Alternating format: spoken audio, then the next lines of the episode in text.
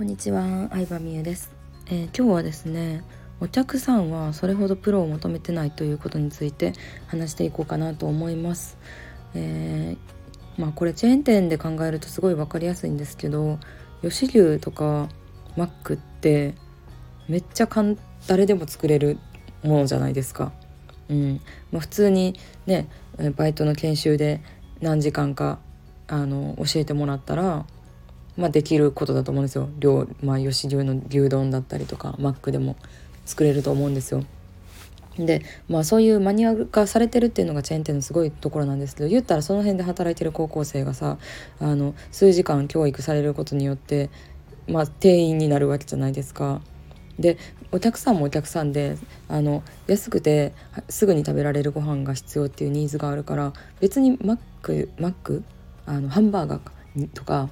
牛丼にそこまでのクオリティを求めてないわけなんですよね。うん、で求めてるのはクオリティじゃなくて速さとかどこにでもあるとかもうどこ行ってもあの金額一緒とか味一緒とかそういうところだと思うんですけど、まあ、これってほんまにめちゃくちゃビジネスで大事なポイントだと思っててついついハンバーガーがこう経営者目線になるとさ自分はハンバーガーが大好きなんでどこよりも美味しい超クオリティ高いハンバーガーを作ります売りますって言っても誰も求めてないんですねそれを。うん、それはさ自分はさハンバーガー好きやからいろいろ舌超えてるから美味しいハンバーガーと思うかもしれんけどそれ一般の人からしたらどうなん？みたいな感じのことってよくあると思うんですよ。うん、で 私もこれはうーんいろんなサービスとかを販売しててすごい思うことなんですけどうんまあ売れた商品売れなかった商品満足度高かったもの低かったものいろいろありますけど結局満足度高いものっていうのはそんな大した話をしてないコンテンツだったりするんですね。まあ、それどういうことなのかっていうとうんもうお客さんがあの簡単にできるもの簡単にこの通りにやれば実践できるものだったりとかすごい初歩的な内容であってもお客さんがそれをまさに知りたかったと思うものが、えー、ずっと売れてたりします。うん、だからこう提供者の価値観とお客さんの価値観それぞれ求めてるものが違うっていう認識がめちゃくちゃ大事なんですよね。うん、なのでやっぱりどこまで行ってもお客さんに聞くっていうのがすごい重要なんだなっていうのを最近思いました。お客さんが何に悩んでるかですね。自分が悩んでることじゃないんですよね。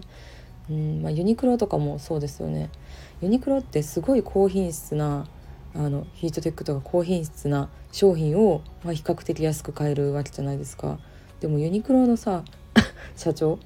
は別にそんなもの求めてないと思うんですよ。めっちゃ金あるし高いお金出してもいいものを買えたらいいじゃないですか。なんならハイブランドでも何でも買える。でもこう人が求めてるものっていうのは安く性能のいいものを買いたいっていうのを一般の人は求めてるからそれを作ってるのであってやっぱどこまで行っても独りよがりになっちゃダメだなっていうのを私も最近改めて思いました。うん、なのでだんだんこうさ成長するにつれていろいろ忘れてくる感情とかうん本当にビジネス初期時代の悩みとかってあったりするんですけど、まあ、その度になんか自分で勝手にこういうのを求めてるやろとかじゃなくて随時お客さんに聞くリサーチするっていうのを忘れないようにしないといけないなと思いました。はいなのでまあ本当にプロをね求めてないんですよ。まあプロ プロを求めるというかクオリティ高いものを求めるのであればある程度値段を上げてあのクオリティ高いものを求めてるお客さんだけにかなりターゲットを絞るっていうやり方も、まあ、ありだとは思うんですけどうん、まあ、それも、まあ、ある程度の実績ができてからできたからこそできるものだと思うので、うん、最初のうちはやっぱりこう身近にいるお客さんが何に悩んでるのかっていうのにフォーカスして商品作りをしていくといいんじゃないかなと思います。はいということで今日もありがとうございました。